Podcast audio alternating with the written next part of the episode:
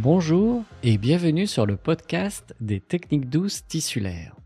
Je m'appelle Guillaume Philippe, kinésithérapeute et biokinergiste.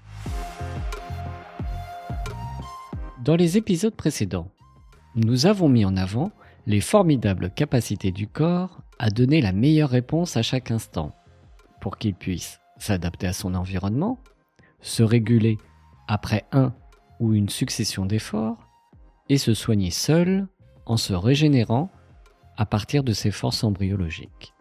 Tout cela grâce au processus d'homéostasie.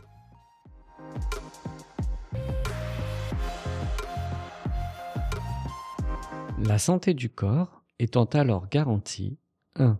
par l'activité biologique et les échanges de l'ensemble des cellules du corps, 2. par le mouvement involontaire, fluide et harmonieux des tissus corporels. Nous avons aussi fait remarquer que l'autorégulation du corps était optimisée lorsque celui-ci est au repos dans un environnement sécurisant, avec des délais de récupération variables en fonction des contraintes qu'il aurait subies. Dans cet épisode, nous parlerons des obstacles que peut rencontrer l'homéostasie pour mener à bien son programme.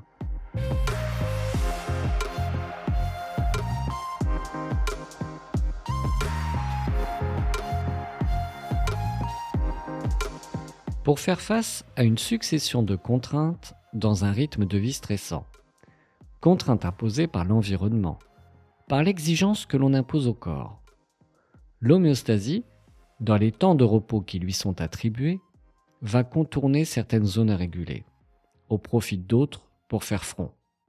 Alors que toutes les cellules du corps devraient être en activité pour assurer la santé, certaines vont se retrouver en instance de régulation entraînant à terme une modification de nos rythmes tissulaires, voire des blocages, puis un mal-être.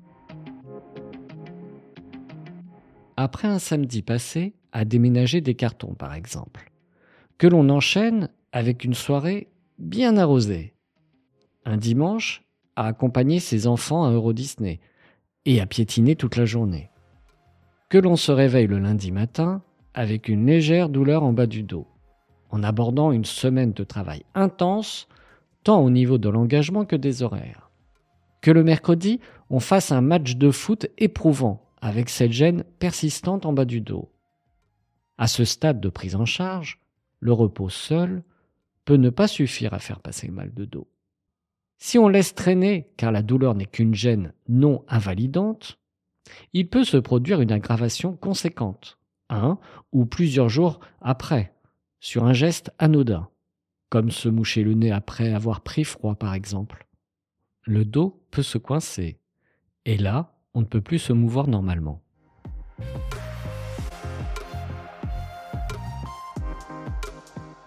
Pour imager mon propos, prenons un restaurant.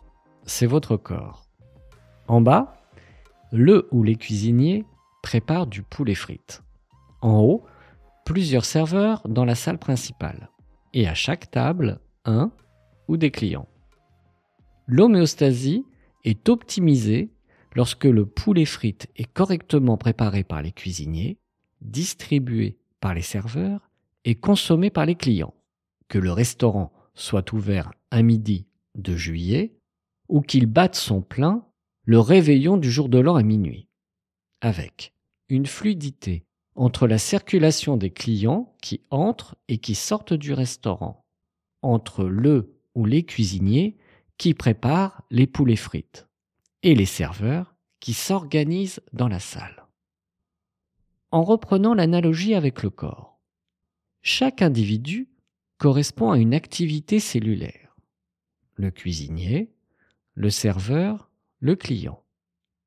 Chaque poste de travail correspond à un système tissulaire en mouvement.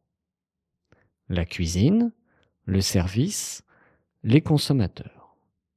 Puis, la coordination des systèmes est assimilée à un mouvement rythmique global.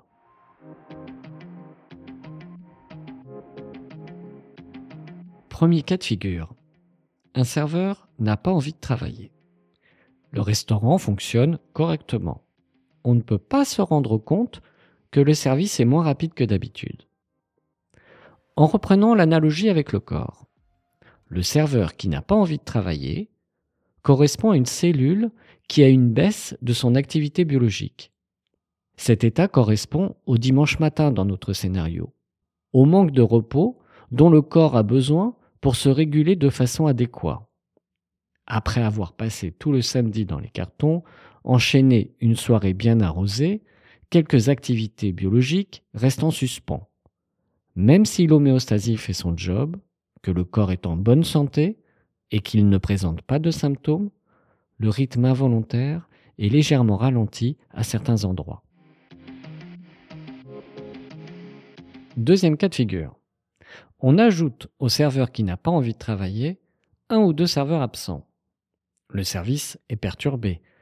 Certains clients mécontents risquent d'exprimer leur insatisfaction. Toujours dans l'analogie avec le corps.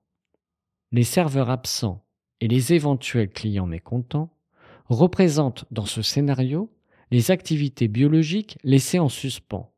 L'homéostasie privilégie le poste du service et surcharge les serveurs présents. Le rythme involontaire du corps est ralenti et bloqué à certains endroits.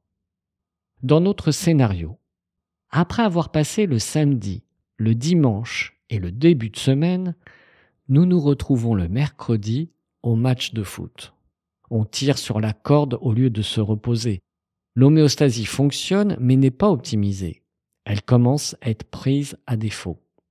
Car au manque de repos s'ajoute une douleur en bas du dos informant qu'il y a un blocage du processus d'autorégulation. Trop d'exigences et de contraintes sur ce corps l'empêchent de se réguler efficacement.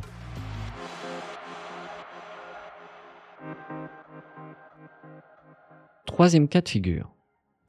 Imaginez le restaurant avec un cuisinier qui ne fait pas du poulet frites, mais du veau frites. Qu'il est seul en cuisine un soir du jour de l'an et qu'il n'y a qu'un seul serveur, qu'il y a trop de monde dans le restaurant.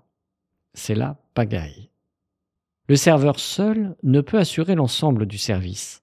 Les clients font retourner les plats et rouspètent alors que d'autres attendent pour être servis. C'est le scénario catastrophe.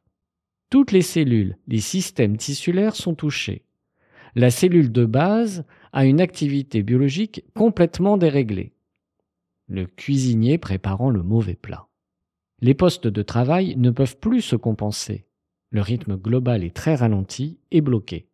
L'homéostasie est saturée dans tout le corps. Toujours dans notre exemple de départ, nous nous retrouvons plusieurs jours plus tard, après avoir pris froid, à éternuer. Et là, blocage aigu du bas du dos avec une difficulté à reprendre son souffle. Ce geste anodin représente la goutte d'eau qui va faire déborder le vase.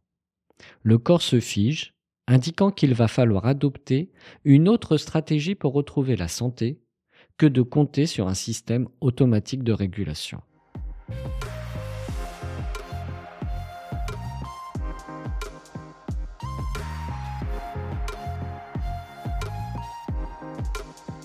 Vous avez compris qu'il manque un élément important pour que le restaurant puisse anticiper ces scénarios un manager. D'un simple regard, il pourra réguler le service dans le premier scénario. Par une anticipation, il pourra prévoir de compenser le manque de serveurs dans le second. Et par une bonne connaissance de tous les postes du restaurant et une bonne réactivité, il pourra s'adapter à telle ou telle situation. Commander des produits manquants, accueillir la clientèle, apaiser les insatisfaits, etc., etc en ayant une bonne image du restaurant en bon fonctionnement et en ayant un retour de l'activité à chaque instant, avec une adaptation constante face aux imprévus et aux contraintes. Alors, le restaurant est en bonne santé. Si l'on reprend notre analogie, le manager est au restaurant ce que la conscience est au corps. La conscience que l'on peut définir ici est comme une représentation mentale de l'état de notre corps à chaque instant. Elle nous permet de revoir le niveau d'exigence que l'on impose au corps, de nous préparer aux contraintes que nous impose notre environnement, d'établir des plages de repos pour nous permettre de nous réguler efficacement, de consulter un professionnel lorsqu'il faut investiguer plus loin la problématique à laquelle nous sommes confrontés. Le praticien de technique douce tissulaire peut être un accompagnant de notre processus d'homéostasie. Il pourra, comme le manager, investiguer le corps, se fondre dans le mouvement involontaire et corriger par des appuis spécifiques les activités biologiques laissées en suspens par l'homéostasie. Il pourra en quelque sorte remonter le temps et retrouver, grâce à la lecture du mouvement involontaire, les niveaux de régulation laissés en suspens, ne demandant qu'un appui adapté pour redynamiser l'ensemble du corps vers la santé. Vous avez compris que la conscience que nous avons de notre corps et la façon dont nous le faisons évoluer dans notre environnement aura des répercussions sur notre bien-être. Dans le prochain épisode, nous verrons comment accéder en conscience au processus d'homéostasie par le mouvement involontaire du corps, afin de remettre à jour les niveaux de régulation laissés en suspens, d'un niveau superficiel pour le patient vers un niveau plus profond avec le thérapeute. Ceci constituera la base de la relation thérapeutique.